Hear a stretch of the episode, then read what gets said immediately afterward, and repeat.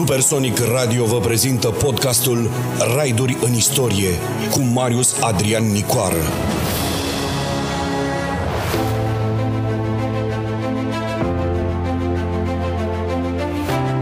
Romanitatea nord și sud-dunăreană în timpul cruciadelor. Bun găsit la podcastul Raiduri în istorie la Supersonic Radio.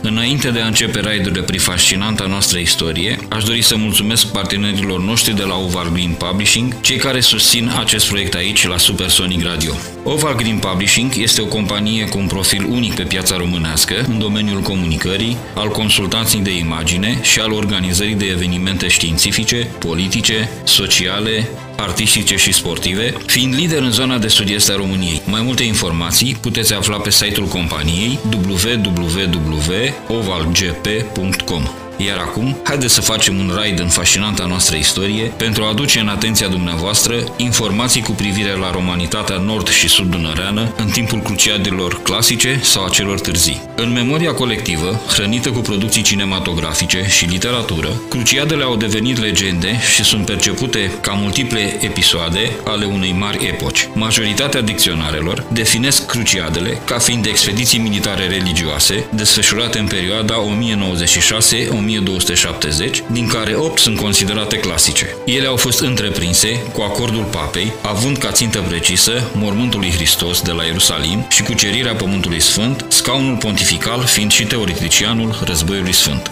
Cauza acestora au fost în esență religioase, dar au avut și un puternic fond psihosocial. La început a fost însă pelerinajul, care dacă se făcea pe Pământul Sfânt, putea duce la anurarea pedepsei unui păcat și chiar la asigurarea mântuirii. A urmat, de asemenea, adorarea rocurilor sfinte, care se găseau în mâinile infidelilor și deci erau un permanent pericol de a fi profanate. Sarazinul pusese stăpânire pe Pământul lui Hristos și interzicea creștinilor să-l viziteze. Treptat cruciadele devin aventuri spirituale, biserica oferind credință credincioșilor un prilej extraordinar de a se mântui, deoarece toți cei care purtau crucea, ca în semn pe haine, obțineau de plină iertarea păcatelor. A fost nevoie totodată de fonduri consistente pentru susținerea logistică a unor asemenea armate. Mulți cavaleri și-au vândut sau amanetat averile. Ruta clasică a oștii creștine era coborârea pe Valea Rinului, de la nord la sud, apoi pe Dunăre, prin câmpia Ungariei, de la vest la est, se continua prin Balcani, la Belgrad, Sofia, Adrianopol, Dardanere, Constantinopol. Erau și rute alternative, prin Alpi, Italia și Dalmația. Atunci Constantinopolul era centrul economic al lumii mediteraneene, cu o ideologie politică politică universalistă și o organizare de stat centripetă cu o ierarhie exactă, model de stat pentru toată Europa. Secolul IX înregistrează pe tot cuprinsul Europei creștine geneza popoarelor neolatine, inclusiv a celui român. În cazul nostru, procesul a durat câteva secole de evoluție lentă în cadrul romanității răsăritene. În fine, între limbile romanice, româna păstrează caracterul cel mai arhaic, care în evul mediu se va dezvolta în raport de contactele cu vecinii, din secolul X cu slavii recent creștinați și asimilați de către românii majoritari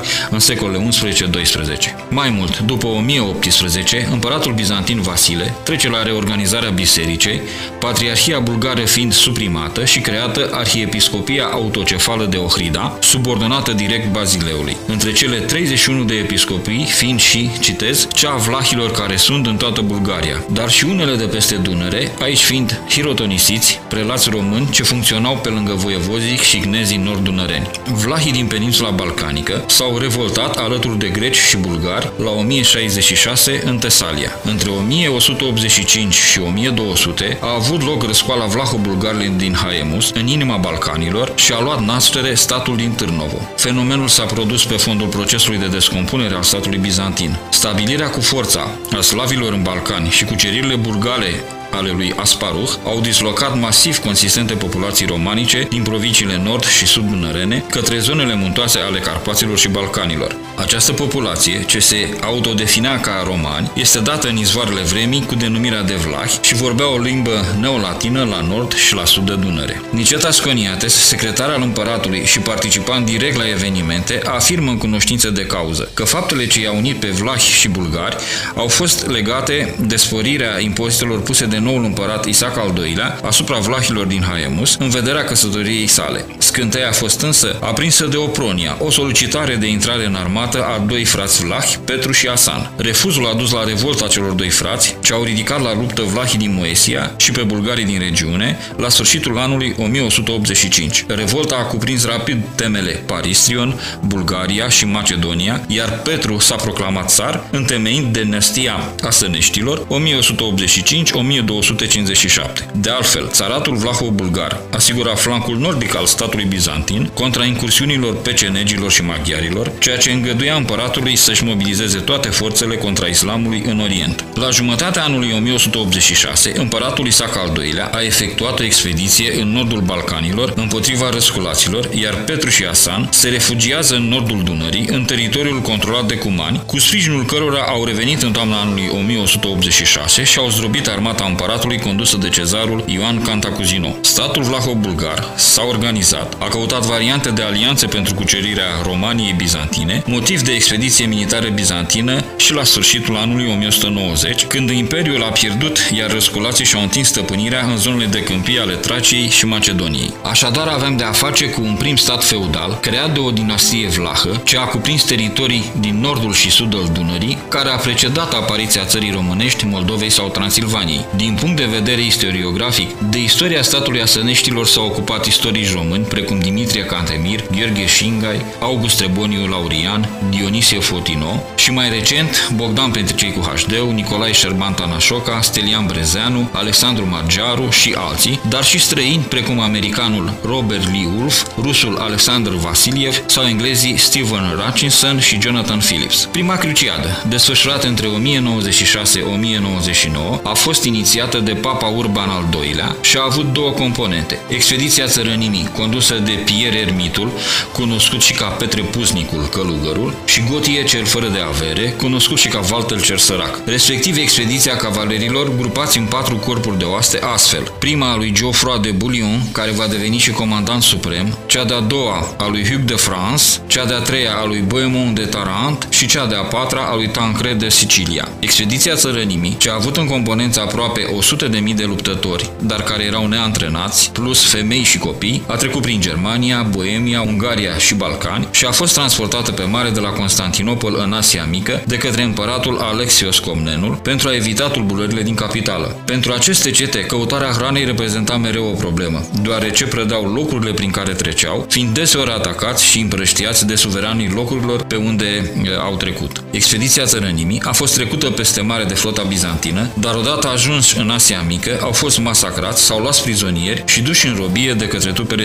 selgiucide. Expediția cavalerilor a ajuns în anul 1097 la Constantinopol, unde a încheiat o înțelegere cu Alexios Comnenul, prin care recunoșteau suzeranitatea împăratului în teritoriile ocupate de turci. Cruciații au luptat timp de un an de zile, cruindu-și drum spre Ierusalim în 1099, după ce au cucerit Nicea, Dorileia și Antiohia. Aici are loc episodul descoperirii Sfintei Lănci, considerată o armă miraculoasă, pentru că era lancea cu care Longin a străpuns coasta lui Hristos. Întâmplarea a dat tărie luptătorilor. Urmarea acestei cruciade au luat ființă regatul Ierusalimului, Principatul Antiohiei și alte comitate, marchizate și seniorii, cunoscute drept așezămintele Ierusalimului. Acum au luat ființă și ordinele militaro-colugărești ale ioaniților, templierilor și teutonilor. Românii balcanici au participat la această cruciadă în armata împăratului Alexios. Ei erau cetățeni ai Imperiului și aveau datoria de a participa la războaie. Românii balcanici au fost menționați ca participanți la prima cruciadă într-o cronică a lui Fouché de Sartre sub numele de Daci. Despre dacii secolului al XII-lea a scris și Ana Comnena în Alexiada, unde preciza că dacii locuiesc pe pantele de nord ale munților Balcan, hercinici. A doua cruciadă, 1147-1148,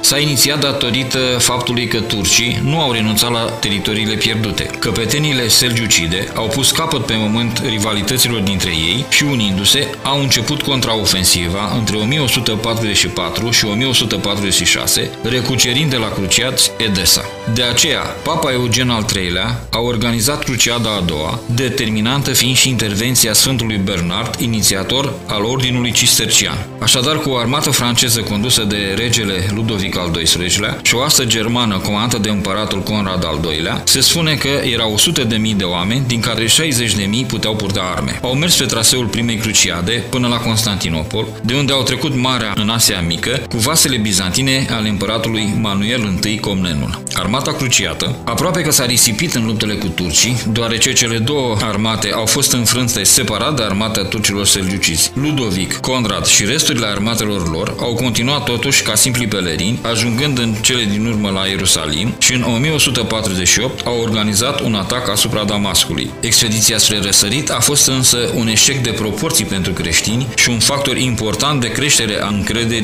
musulmanilor în forțele lor. Ca urmane, musulmanii aveau să organizeze asediul Ierusalimului, pe care l-au și cucerit în 1187. Răspunsul creștinilor a fost cruciada a treia de la sfârșitul secolului al XII-lea. A treia cruciadă desfășurată între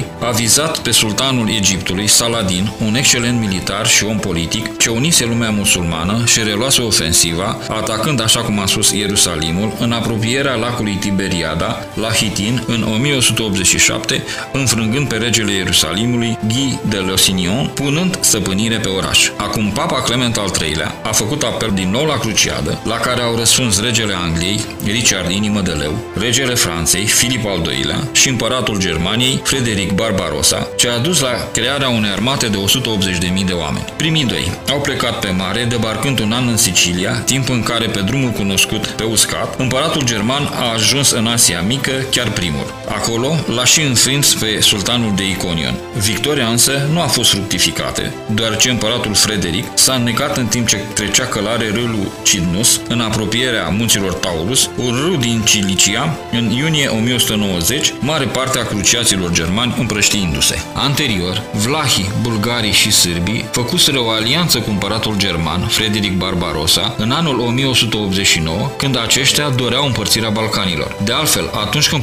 participanții la Cruciada a treia, conduși de împăratul Frederic I Barbarossa, au avansat către Constantinopol, s-au confruntat cu românii în zona Vidin-Branicevo. Apoi, reprezentanții lui Petru și Asan le-au oferit sprijin militar împotriva lui Isac al II-lea, la Niș și Adrianopol. Alianța a funcționat, iar balcanicii și-au mărit teritoriile după victorii succesive și după zdrobirea selgiucizilor în anul 1190 și până la decesul împăratului german. Totuși, cele trei armate cruciate s-au întâlnit în anul 1191 aproape de Ierusalim, după ce Richard, inimă de leu, cucerise Ciprul. Împreună au asediat Acra, cucerită în 1191, ulterior intervenind neînțelegeri între conducători. După marea victorie de pe urma bătărilor de la Arsuf, în care au respins ambuscata sarazinilor, aproape toată zona de coastă a Levantului se afla sub control creștin. Pe 2 septembrie 1192, Richard și Saladin au semnat tratatul de la Iafa, prin care era recunoscut controlul musulman al supra Ierusalimului, iar pelerinii creștini și negustorii nearmați puteau vizita orașul. Richard a plecat din Țara Sfântă pe 9 octombrie 1192, cu toate că n-au reușit să recupereze Țara Sfântă, cruciații au putut să mențină sub controlul lor state, precum Ciprul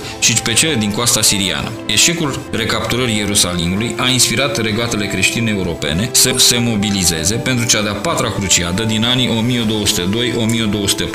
dar europenii vor putea să recupereze orașul abia la cea de-a șaptea cruciadă în 1229. A patra cruciadă, desfășurată între 1202-1204, convocată inițial pentru recucerirea Ierusalimului printr-o invazie a Egiptului, a sfârșit în 1204 prin invadarea, cucerirea și jefuirea capitalei ortodoxiei, Constantinopol, și dizolvarea temporară a Imperiului Bizantin, apariția unor state latine și a unor state bizantine succesoare. Cruciada a patra este văzută ca unul dintre actele finale ale Mari Schisme. Niciun cruciat de frunte nu a mai ajuns în Țara Sfântă, iar instabilul Imperiu Latin a epuizat cea mai mare parte a energiilor cruciate europene. Evenimentele dintre 1202-1204 au fost însă determinante pentru Imperiul Bizantin, deoarece Constantinopolul a fost cucerit. Evenimentele au produs o rană gravă și profundă în trupul creștinătății. Construcția europeană de astăzi are intenția de eliminare a prejudecăților și resentimentelor comunității ortodoxe. De aceea, și istoriografia occidentală a evoluat între justificarea acțiunilor de atunci ale occidentalilor, pentru că lucrurile au evoluat în acest sens, se vede astăzi în perioada accelerării globalizării, când Uniunea Europeană nu mai are în vedere valorile lumii creștine, iar migrația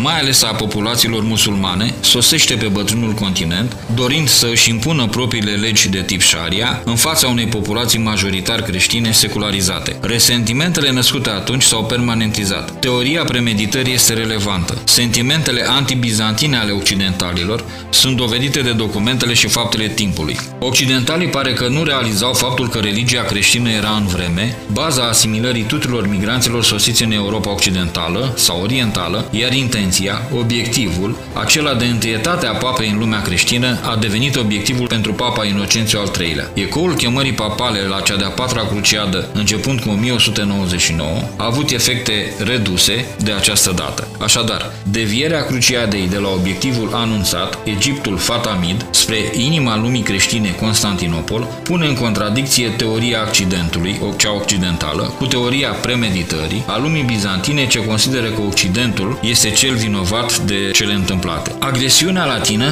vine pe fondul acapărării ei de către negustorii și politicienii, care în urma promisiunilor exorbitante ale tânărul Alexios Angelos, fiul Basileului detronat, 200.000 de mărci de argint, unirea bisericilor ortodoxe cu Roma și recunoașterea supremației papale, 10.000 de oameni pentru cruciadă și menținerea permanentă a unei armate de 500 de cavaleri era foarte tentantă. Devierea face ca în mai 1203 Constantinopolul să fie asediat și cucerit, inclusiv pe fondul unor răvorte interne. Dar în cadrul unor noi nemulțumiri, date de impozitele extreme, se accentuează reacțiile antilatine, rezultând o nouă revoltă populară și șurcarea pe tron a lui Alexios V Ducas, Bazileu cu program explicit antilatin. Frații creștini, din fața zidurilor Constantinopolului, au elaborat în martie 1204 documentul Partitio Romanie, cu cote de pradă între venețieni, ce primeau 3 optimi, și cruciați, ce primeau 5 optimi din prada orașului respectiv din teritorii. După un asediu de trei zile, soldații lui Hristos au prodat fără mile alte trei zile orașul regină al creștinătății. Imperiul Latin de Constantinopol, 1204-1261, autointitulat Imperium Romanorum, iar suveranul Imperator Romanorum s-a epuizat treptat, mai ales în Europa, sub presiunea țaratului din Târnovo și a Principatului Epirului. De altfel, istoricul Nicetas Coniates, 1155-1215, în lucrarea sa expunere cronologică, o operă istorică imperială ecumenică a Basileilor cu centrul la Constantinopol, interpretează mișcarea de emancipare a vlahilor, bulgarilor sau sârbilor ca o răzvrătire față de ordinea cosmică. Oricum, țaratul vlaho-bulgar era acum rivalul celor două imperii grecești de la Nicea și Tesalonic în lupta pentru Constantinopol. Evenimentele din 1204 au făcut ca schizma între vestul catolic și estul ortodox să se adâncească. Papa Inocențiu al III-lea, cel care fusese inițiatorul expediției, Opoziției a criticat aspru deturnarea Cruciadei. Cum va putea cu adevărat Biserica Grecilor, indiferent de cât de grav este asaltată de nenorociri și persecuții, să se reîntoarcă în Uniune Ecleziastică și devoțiune pentru Sfântul Scaun, când ea vede în latin numai un exemplu de pierzanie și de lucrătura întunericului, așa încât pe bună dreptate, acum îi detestă pe latin mai mult decât pe câini. Ei au furat vasele de argint din altare, le-au spart în bucăți pentru ei, au violat locurile sfinte și au răpit cruci și relicve. Revenind la Imperiul Latin, acesta a trebuit să facă față în scurtă vreme unui mare număr de inamici. În afara statelor grecești ale Epirului și Niceei, Imperiul Latin a trebuit să facă față unor mari presiuni din partea sultanatului selgiucid de Rum și a celui al Imperiului Vlaho-Bulgar. Statele grecești se luptau atât între ele cât și cu Imperiul Latin. În cel de-al doilea țarat româno-bulgar, regele Ioniță Caloian Ciprian, cel frumos, 1197-1207, a fost cea mai importantă personalitate a vlahilor balcanici, făcuse numeroase cuceriri pe malul mării, precum Varna, și încheiase pace cu Basileul în 1201-1202. Recunoașterea statului său o va face însă Papa Inocențiu al III-lea în noiembrie 1204, în urma unor tratative ce începuseră în 1198, bazându-se pe descendența romană a neamului său, îi se acordă titlul de rege al bulgarilor și vlahilor. Pentru Ioniță Caloian, unirea religioasă cu Biserica Catolică a fost mijlocul de recunoaștere a suveranității și calea practică de încoronare a sa de către capul bisericii sale și el recunoscut de Roma, arhiepiscopul Vasile. Papa Inocențiu al III-lea a fost poate unul dintre cei mai puternici pontifi ce își doreau extinderea puterii sale religioase, iar trecerea la catolicism a statului vlaho-bulgar era o oportunitate, deoarece în zonă se bizuia dar pe Ungaria. De altfel, Ioniță îi scrie papei. Cât despre hotarele Ungariei, Bulgariei și Valahiei,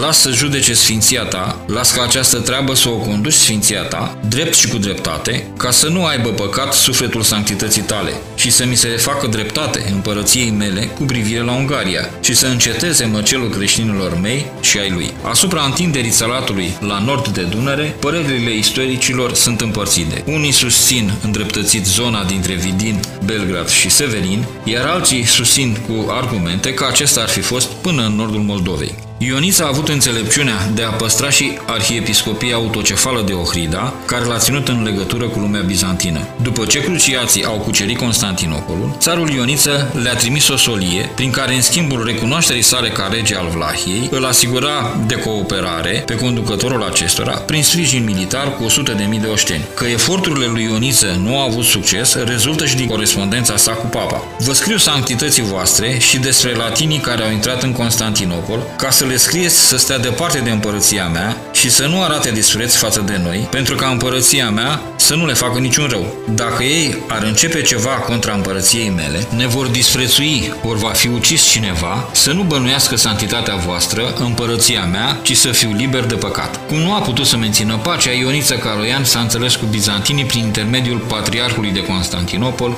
Ioan al X-lea, Camateros. La un an de la cucerirea Constantinopolului, pe 14 aprilie 1205, a înfrânt oastea împăratului Balduin la Adrianopol, pe acesta luându-l prizonier și de a cărui urmă nu s-a mai știut nimic. Această cruntă înfrângere a creștinilor apuseni de către vlaho-bulgari a rămas în numeroase cronici. Acum este apogeul acestui țarat, arbitru al scenei Balcanilor. Ioniță și-a continuat marșul triumfal în anii 1206-1207, în Tracia și Macedonia, recuperând orașul Filipopolis, dar a murit probabil în septembrie-octombrie 1207, în timp ce asedia Tesalonicul. La 800 de ani după a patra cruciadă, Papa Ioan Paul al II-lea și-a exprimat de două ori regretele pentru evenimentele din 1204. În 2001, el a scris arhiepiscopului Atenei. Este tragic că atacatorii, care trebuiau să asigure accesul liber al creștinilor către Țara Sfântă, s-au întors împotriva fraților lor într-o credință. Faptul că ei au fost creștini latini îi umple pe catolici de regrete adânci. În timpul vizitei la Vatican al Patriarhului Ortodox al Constantinopolului, Bartolomeu I, Papa Ioan Paul al II-lea a spus Cum să nu putem împărți, la o distanță de 800 de ani, durerea și dezgustul? Aceste spuse au fost considerate ca o scuză adresată Bisericii Ortodoxe grecești pentru teribilul măcel săvârșit de războinicii celei de-a patra cruciade. Cruciada a patra poate fi considerată ultima cruciadă de amploare organizată de papalitate, chiar dacă ea a fost scăpată de sub controlul Sfântului Scaun.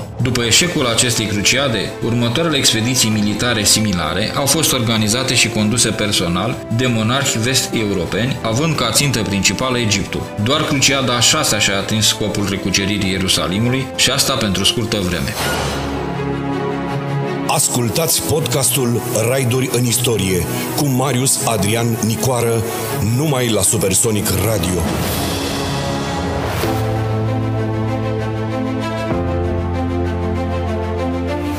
Înainte de a continua, aș dori să mulțumesc încă o dată partenerilor noștri de la Oval Green Publishing, cei care susțin acest proiect aici la Supersonic Radio. Fie că vorbim despre festivaluri de anvergură, de conferințe internaționale, de gale sau de consultanță de imagine, Oval Green Publishing a adus întotdeauna succes și apreciere beneficiarilor săi. Rezultatele au fost de-a dreptul spectaculoase. Mai multe informații puteți afla de pe site-ul companiei www.ovalgp.com. Așadar, au mai fost alte patru cruciade considerate clasice, care dau puține informații directe despre participanții români din nordul sau sudul Dănii. Cruciada a cincea, dintre 1218-1221, a fost inițiată de Papa Honoriu al III-lea, care l-a însărcinat pe arhiepiscopul Acrei, Jacques de Vaitri, să propovăduiască războiul sfânt în Siria și Palestina. La această cruciadă s-au pornit spre Acra, locul de întâlnire al cruciate, armatele ce numărau 2000 de cavaleri, câteva mii de soldați călări, circa 20.000 de pedești și o numeroasă trupă. Sultanul Egiptului, Malik al-Adil, aprecia că atacul se va rezuma la o cavalcadă a feudalilor, iar întreaga expediție a cruciaților la limitele unui pelerinaj armat. Malik al-Adil s-a îndreptat spre Damasc, apoi a trimis trupe de întărire la Ierusalim. Cruciații pedeștri au pornit la asaltul Damietei, dar noul sultan, Malik al-Kamil, și garnizoana din oraș i-a respins. Cruciații, întăriți cu noi forțe sosite din Europa, au asaltat Damieta, pe care au cucerit-o la 5 octombrie 1219. Cruciații aveau de gând să facă din Damieta un centru de rezistență asemănător Acrei. Malik al-Kamil s-a ferit să dea vreo bătălie înainte de a primi ajutoare și a încercat o nouă conciliere, dar legatul papal a refuzat orice înțelegere. În timp ce cruciații urcau pe Nil, Malik al-Kamil a poruncit ruperea digurilor, astfel încât cruciadii au fost parțial înnecați, iar trupele egiptene le-au tăiat mai departe drumul. Pentru cruciați, bătălia a fost pierdută. La 7 septembrie 1221, Damieta a fost predată foștilor ei stăpâni, iar cruciații s-au îmbarcat, o parte pentru Europa, o parte spre răsărit, întorcându-se la locurile cucerite de ei în vremea premiei cruciade. Pacea încheiată acum va fi menținută timp de 8 ani, 1221-1229. La Acra, Tripoli și Antiohia, baronii și conducătorii s-au luptat mai departe între ei pentru putere și interese mărunte. Cruciada a șasea, desfășurată între 1228-1229, l-a avut ca figură centrală pe împăratul romano-german Frederic al II-lea, care, deși a jurat să susțină Cruciada a cincea din motive interne, nu a făcut-o. S-a căsătorit însă cu fica de 13 ani a regiului Ioan al Ierusalimului și s-a declarat rege al Ierusalimului, deși socrul său era încă în viață. Papa era foarte supărat pe împărat pentru că nu și-a îndeplinit jurământul de a merge în Țara Sfântă. Inițial, în august 1227, Frederic a pornit spre Țara Sfântă, dar după câteva zile a dat din flotei să se întoarcă în port pentru că nu se simțea bine, iar papa s-a înfuriat, l-a excomunicat. În iunie 1228, Frederic al III-lea a reluat expediția, ajungând la destinație, la Acra. Deoarece era excomunicat, mulți cruciați au refuzat să se supună ordinilor sale, dar Frederic era un foarte bun negociator și a reușit să-l convingă pe sultanul al-Camil al Sarazinilor să le redea creștinilor principalele locuri sfinte ale acestora, Betleem, Nazaret și Ierusalim. A realizat mai mult decât orice altă cruciadă de până atunci și a îndeplinit pelerinajul personal la Ierusalim, unde s-a încoronat în 18 februarie 1229 ca rege. După mai multe negocieri, în 1229 a făcut pace și cu papa. Cruciada a șaptea, dintre 1248-1254, a fost organizată și finanțată de regele Franței, Ludovic al IX-lea, ca răspuns pentru recucerirea Ierusalimului în 1244 de către Sarazin. Armata cruciată a debarcat inițial în Cipru, apoi a mers în Egipt, unde în 5 iunie 1249 a cucerit Damieta. Următoarea mișcare a fost atacul asupra orașului Mansurah, ce s-a dovedit a fi catastrofală pentru rege și armata sa. Cetatea se găsea pe malul uneia dintre brațele deltei Nilului, cruciații încercând să construiască un drum din pietriș, fiind însă bombardați de focul grecesc. Cavaleria a trecut printr-un vad și a pătruns până la urmă în orașul Mansurah, unde a fost însă nimicită în labirintul de străduțe. Ludovic a ordonat retragerea și, apoi, a fost luat prizonier. Sarazinii au cerut o răscumpărare colosală, care a fost însă plătită imediat. Damieta a fost restituită egiptenilor, iar cruciații au plecat înfrânți. Ludovic a mers în Țara Sfântă, unde a petrecut patru ani, organizând apărarea regatului Ierusalimului înainte de a se întoarce în Franța în 1254. Cruciada 8 din 1270 s-a inițiat la apelul papei, la aceasta răspunzând același Ludovic al IX-lea, regele Franței. La 1 iulie 1270, deși corăbiile cu cruciați au pornit spre Siria, ele au ajuns în Tunisia. Schimbarea destinației s-a explicat prin politica personală a regelui Siciliei, Carol d'Anjou, care nu ierta emirului din Tunisia faptul că oferise azil celor fugiți din Sicilia și că dinastia Hafsidă nu voia să mai plătească tribut. Baibaras, sultanul mameluc al Egiptului, a oferit ajutor emirului Tunisiei. Regele Franței, Ludovic al IX-lea, a murit în luptă după ce a izbunit o epidemie, iar puținii cruciați rămași în viață s-au întors înfrânți în Franța. Pe patul de moarte, regele ar fi spus, O, Ierusalim, Ierusalim. Cu această ultimă încercare, cruciadele clasice au luat sfârșit, statele din Orient fiind recucerite de musulmani. În 1268 a fost recucerită Antiohia, în anul 1289 Tripoli, iar în anul 1291 Agra, ultimul centru de rezistență al cruciaților. Doar regatul Ciprului a rămas în mâna latinilor, mai multă vreme, el fiind cucerit conferit de Imperiul Otoman abia în 1571. Revenind la Balcani, odată cu invazia tătară din 1243, în noua conjunctură a creierii spațiului comercial euroasiatic, Marea Neagră, așa cum afirma marele istoric Gheorghe Ibrătianu, a devenit placa turnantă de la Carpați la Pacific, loc de întâlnire pe uscat și pe mare. Din altă perspectivă, Pax Mongolica a întărit rivalitatea economică dintre Veneția și Genova, inclusiv în spațiul nord-pontic și în tot bazinul pontic aferent. În același timp, pe uscat, Turcia a câștigat permanent noi teritorii în sud-estul Europei. De aceea, patriarhul Filotei a luat inițiativa unei cruciade ortodoxe, la care au participat principii sârbi și contingente muntene, care însă a eșuat la Cirmen în 26 septembrie 1371. Bătălia a avut loc pe râul Marița, în apropiere de Cernomen, în Grecia de astăzi. Din nefericire, o relatoare istorică completă a bătăliei lipsește. Conform legendei, regele sârb Vucașin a fost bucuros de faptul că turcii erau cu totul depășiți numeric și a decis să ridice o tabără pentru o singură noapte înainte de luptă. Otomanii au atacat însă tabăra într-un atac nocturn și au reușit să obțină o victorie decisivă, cu toate că șansele erau foarte scăzute. Macedonia și părți din Grecia au intrat sub stăpânire otomană după această bătălie, marcând o parte a campaniei otomane pentru cucerirea Balcanilor. Începând cu Nicolae Alexandru în țara românească și Roman I în Moldova, domni singuri stăpânitori, aceștia fac gesturi politice însoțite de simboluri imperiale în viața politică a principatelor lor, ce amintesc de virtuțile imperiale. Sunt judecători supremi, șefi ai administrației țării, bat monedă, fac politică externă de aliați importanți ai Constantinopolului, inclusiv prin alianțe matrimoniale în Barcani, dar și de actori în influențarea dinastiilor, inclusiv a celor otomane, vezi Mircea cel Bătrân. Astfel, principatele române se vor afirma ca state locale independente, cu o evoluție în sens prenațional îndelungat. Între 1359-1453,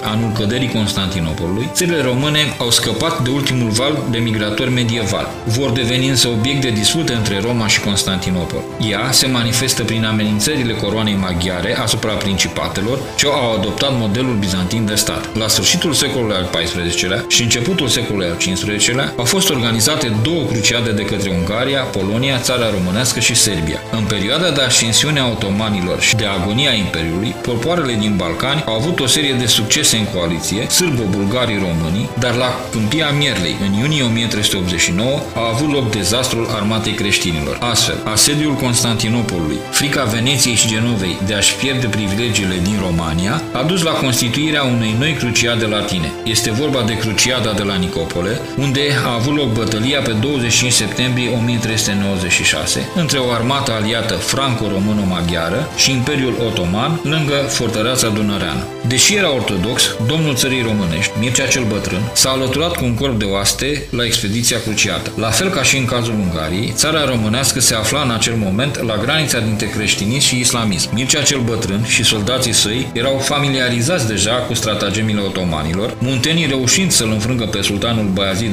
I în bătălia de pe râul Arges de la Rovine și în cele pentru controlul țării Cărbunii, despotatul Dobrogei, în 1395. Pentru că turcii cuceriseră Bulgaria în 1393, iar sârbile erau vasali, otomanii făcând și expediții în țara românească, în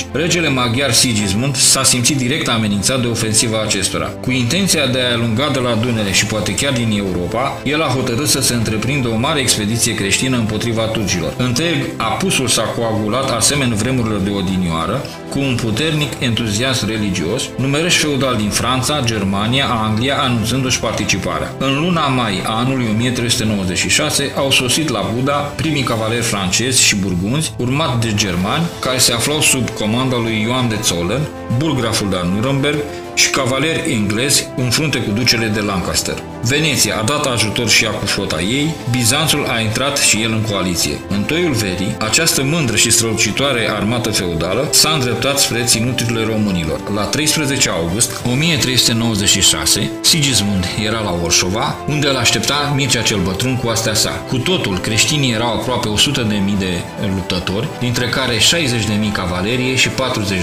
pedestrași. Cruciații au recucerit oprit vidinul fără mare greutate, ca și Rahova. Apoi aceștia s-au îndreptat spre Nicopelă, pe care l-au asediat pe uscat și pe apă timp de 16 zile. Sultanul Bayazid, ce se afla la Târnovo, a aflat de mersul evenimentelor și s-a îndreptat gradnic cu toate puterile sale spre cetatea asediată. Lupta dintre cele două armate a avut loc pe 25 septembrie 1396, desfășurarea acesteia fiind cunoscută destul de bine datorită cronicilor lăsate. Acestea ne spun că înainte de începerea luptei, voievodul Mircea făcuse o recunoaștere cu o mie dintre ostașii săi spre a-și da seama de numărul turcilor și a adus vestea că aceștia ar fi un număr foarte mare. Voievodul român a cerut aprobarea să atace el cel de întâi pe Baiazid, deoarece le cunoștea tehnicile și tacticile de luptă. Regele Sigismund i-ar fi încuvințat foarte bucuros această dorință. Dar reducere de Burgundia, spune Schlittberger, participant la cruciadă, fălindu-se cu cei 6.000 de soldați pe care el îi adusese adresese regiului în ajutor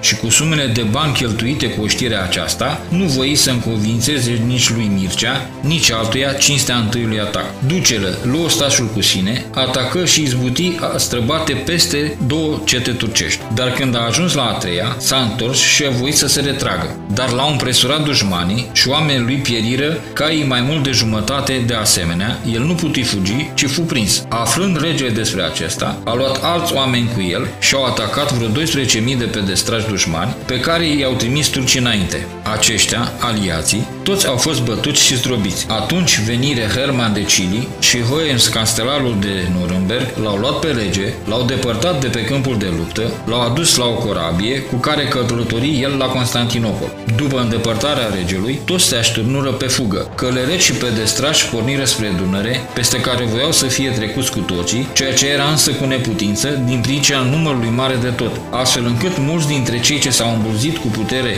în corăbii au fost aruncați afară de corăbieri și s-au înnecat în Dunăre. Dezastrul de la Nicopole a descurajat aproape 50 de ani orice încercare a creștinilor de a-și uni forțele pentru alungarea otomanilor din Europa. După victorie, Baiazid a transformat cetățile de pe malul drept al Dunării în puncte de sprijin pentru incursiunile de pradă la nordul Dunării. Țara românească a trecut în prim planul defensivei creștine, Constantinopolul fiind sub blocadă. Ultimele speranțe ale Constantinopolului au fost legate de succesele lui Iancu de Hunedoarea, voievodul Transilvaniei, care a luptat împotriva turcilor, mai ales între anii 1442-1444, când au fost stopați, însă înfrângerea celorlalte forțe creștine afectate cruciadei de la Varna cu forțele din Ungaria, țara românească, Veneția și Burgundia, încheiată cu o mare catastrofă militară pentru creștini, cea din octombrie 1444, apoi înfrângerea lui Iancu de la Kosovo în 1448, a făcut ca Mahomed al II-lea cuceritorul să încheie tratative avantajoase cu acesta și Veneția între 1451-1452. Cruciada antiotomană finalizată cu bătălia de la Varna, 10 noiembrie 1444, a fost promovată de Papa Eugen al IV-lea, 1431-1447 și condusă de Vladislav, 1440-1444, legere Ungariei și Poloniei și de Iancu de Hunedoara, voievodul Transilvaniei, 1441-1456.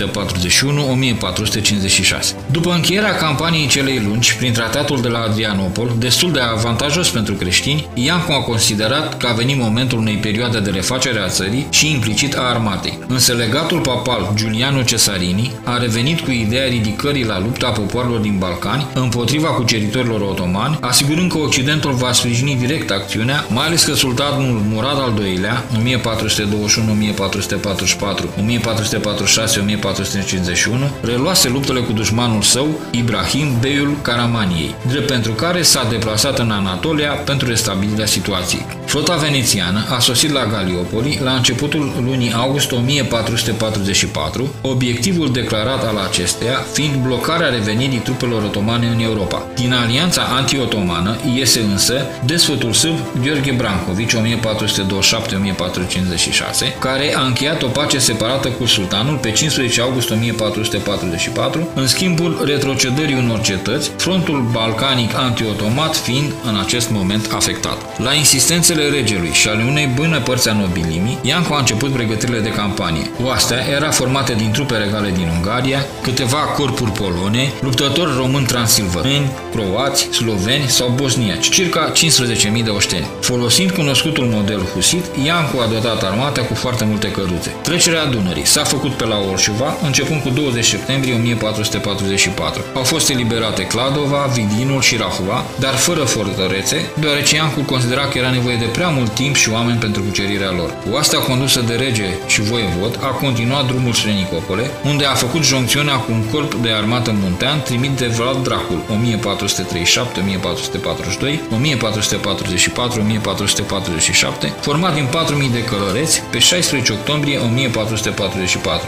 De aici creștinii au pornit spre Marea Neagră, unde se dorea cooperarea cu așteptata flotă occidentală, în drum, ocupându-se Razgradul, Ienibazarul și Șumla. Vlad Dracul a cucerit și cetatea Petreț, în timp ce un alt corp cruciat a fost trimis pe râul Iantra spre Târnovo. Aceste victorii au creat panică la Adrianopol și Galiopoli, de unde negustorii turci au plecat spre Asia Mică să-l convingă pe sultan să încheie pace cu Ibrahim, sultanul plecând cu astea și forțând strântorile cu ajutorul genovezilor. Astfel, în zilele de 27 și 28 octombrie 1447, otomanii au trecut pe malul european și au înaintat spre Adrianopol, unde s-au aprovizionat în zilele de 2 și 3 noiembrie. Cronicile otomane subliniază buna organizare a oastei care în șase zile i-au ajuns în cele din urmă pe creștini. La 9 noiembrie 1444, ambele armate se aflau față în față la Varna. Oasta otomană, condusă de sultan, număra până la 80.000 de oșteni. În această situație, regele a ținut un sfat de război, agreându-se strategia voievodului Transilvaniei. El a propus un atac fulgerător care să demoralizeze cel puțin o perioadă imensa oaste otomană. Regele a fost de acord și s-au pregătit de confruntarea directă, ce a început în zorii zilei de 10 noiembrie 1444, voievodului transilvanean revenindu-i misiunea de a hotărâ tactica și strategia ce urmau a fi adoptate. Iancu și-a așezat oșteni în formă de arc, apărați în flancuri de lacuri și dealuri. În partea stângă se afla voievodul în fruntea trupelor sale și Mihai Silaghi, cu cavaleria sa grea, circa 5.000 de oșteni. În cea dreaptă, oștile muntene, alături de cele conduse de Franco de Telovec, de Cesarini, precum și trupele episcopilor de Agria și Alba Iuria, iar la centru se afla infanteria legală și cavaleria nobiliară condusă de Vladislav. Oasta otomană comprindea ienicerii conduși de sultani. În centru, spahii din Anatolia, la stânga cei din Rumenia, la dreapta avangarda alcătuită din trupele ușoare pe cămile. Otomanii au atacat primii. Silaghi a rezistat. Iancu, mizând pe posibilitatea spargerii frontului, a inițiat ofensiva, folosind trupele ardelene și muntene, cerând regelui să stea în expectativă. Acesta însă a atacat, sperând că îl va prinde pe sultan. În învărmășala produsă, Vladislav a alunecat de pe cal și a fost prins de un ienicer care i-a tăiat capul și l-a înfipt într-o suliță, purtându-l ca pe un trofeu și băgând spaima în creștin. Cruciații au fost într-adevăr speriați de moartea regelui, nu au mai respectat ordinele lui Iancu de Hunedoare, acesta hotărând retragerea generală și folosirea cunoștințelor muntenilor pentru a ajunge în două zile la Târgul de Floci și prin țara românească, probabil pe Valea Buzăului, să mărșuliască spre Transilvania și în cele de urmă în Ungaria. Sultanul a sărbătorit triumful în tot imperiul, în schimb Occidentul a refuzat un timp să creadă că șansa de a alunga pe otomani definitiv din Europa a fost pierdută. Bătălia de la Varna a însemnat pierderea speranței obținerii independenței de către popoarele balcanice și ascensiunea otomană fără precedent. Presiunea otomană nu mai putea fi stăvilită de vreo putere organizată, deoarece Cruciada se dovedise lipsită de valoare, afirmă Ștefan Pascu. Ca o încununare a greșelilor creștinilor, Incapabil de a înțelege, noul sultan Mehmed al II-lea, 1444, 1446, 1451, 1481, a cucerit Constantinopolul pe 29 mai 1453, ceea ce îl face în viziunea sa stăpânul legitim al tuturor fostelor teritorii ale Imperiului Roman de răsărit, întreaga sa domnie fiind închinată în deplinirea acestui ideal. După căderea Constantinopolului sub otoman, țările române au devenit cei mai importanți continuatori ai civilizației acestuia. Într-o serie ironică de evenimente, pe la sfârșitul secolului al XV-lea, Biserica Romano-Catolică a încercat să organizeze o nouă criciadă prin care să restaureze vechiul Imperiu Bizantin, care era treptat înghițit de turci otomani. Încercarea a eșuat lamentabil, marea majoritate a bizantinilor refuzând să accepte unirea bisericilor. În mod paradoxal, grecii și civilizația bizantină, bazată pe credința ortodoxă, s-au aflat mai mult în siguranță sub dominația otomană decât sub cea latină. Grecii au preferat să sacrifice libertatea politică pentru a-și păstra religia. Numeroși cercetători susțin faptul că transferul acesta de ideologie și instituții bizantine în țările române este încadrat unui plan imperial, dovadă fiind inclusiv patronajul domnitorilor asupra unor mănăstiri din muntele Atos și adoptarea simbolurilor bizantine, precum Acvila bicefală. Împotriva existenței unui asemenea plan imperial al politicii principilor români, cercetătorii au ca argumente imposibilitatea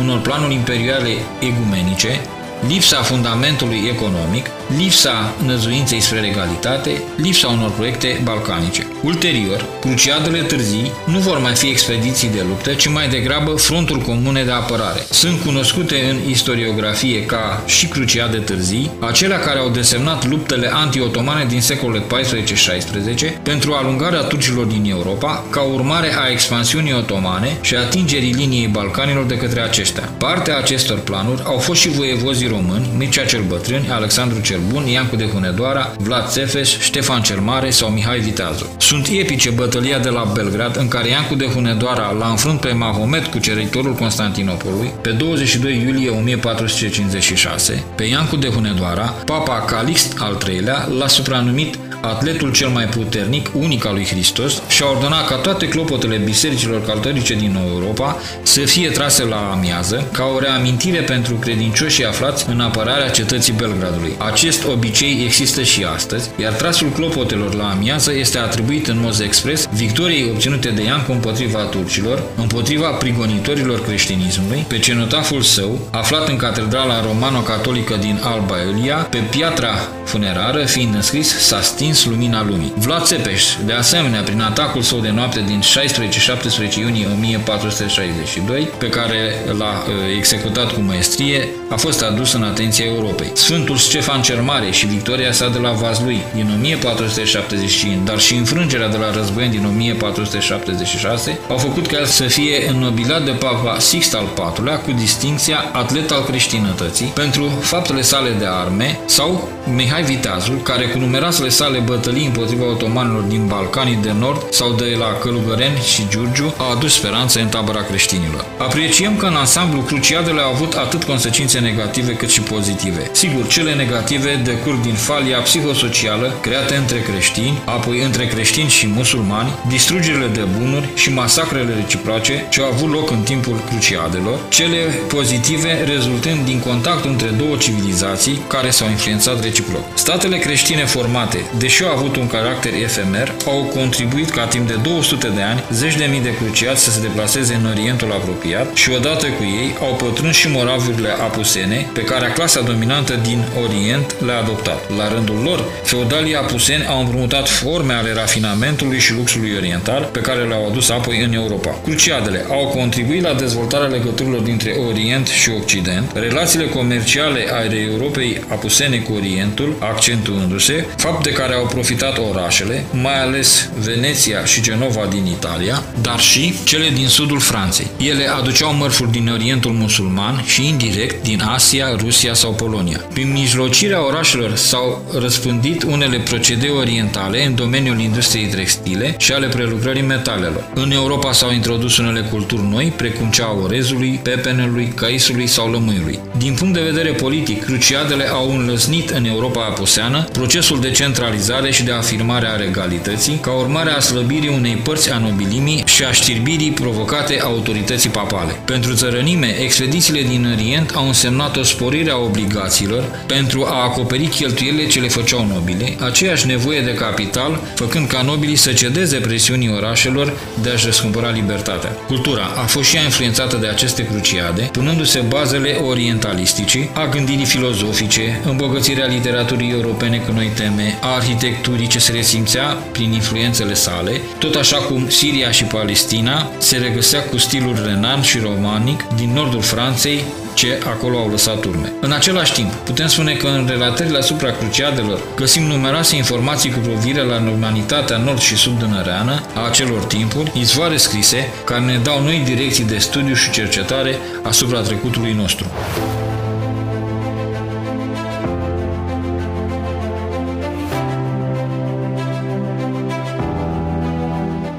Bibliografie am folosit lucrările Bizanț după Bizanți de Nicolae Iorga, Istoria Imperiului Bizantin de Stelian Brezeanu, Bizanț de Michael Kaplan, Manualul de istorie al județului Buzău, coordonator Marius Adrian Nicoară, autor Constantin Coman, Vărăliu Nicolescu, Dumitru Scoroșanu, Cruciadele, editura Artemis București, Florin Cazan, Cruciadele, din cursul de istorie medievală universală al Universității București, Facultatea de Istorie, Alexandru Magiaru, Istoria politico-militară a statului dinastiei Asan, 1185-1280,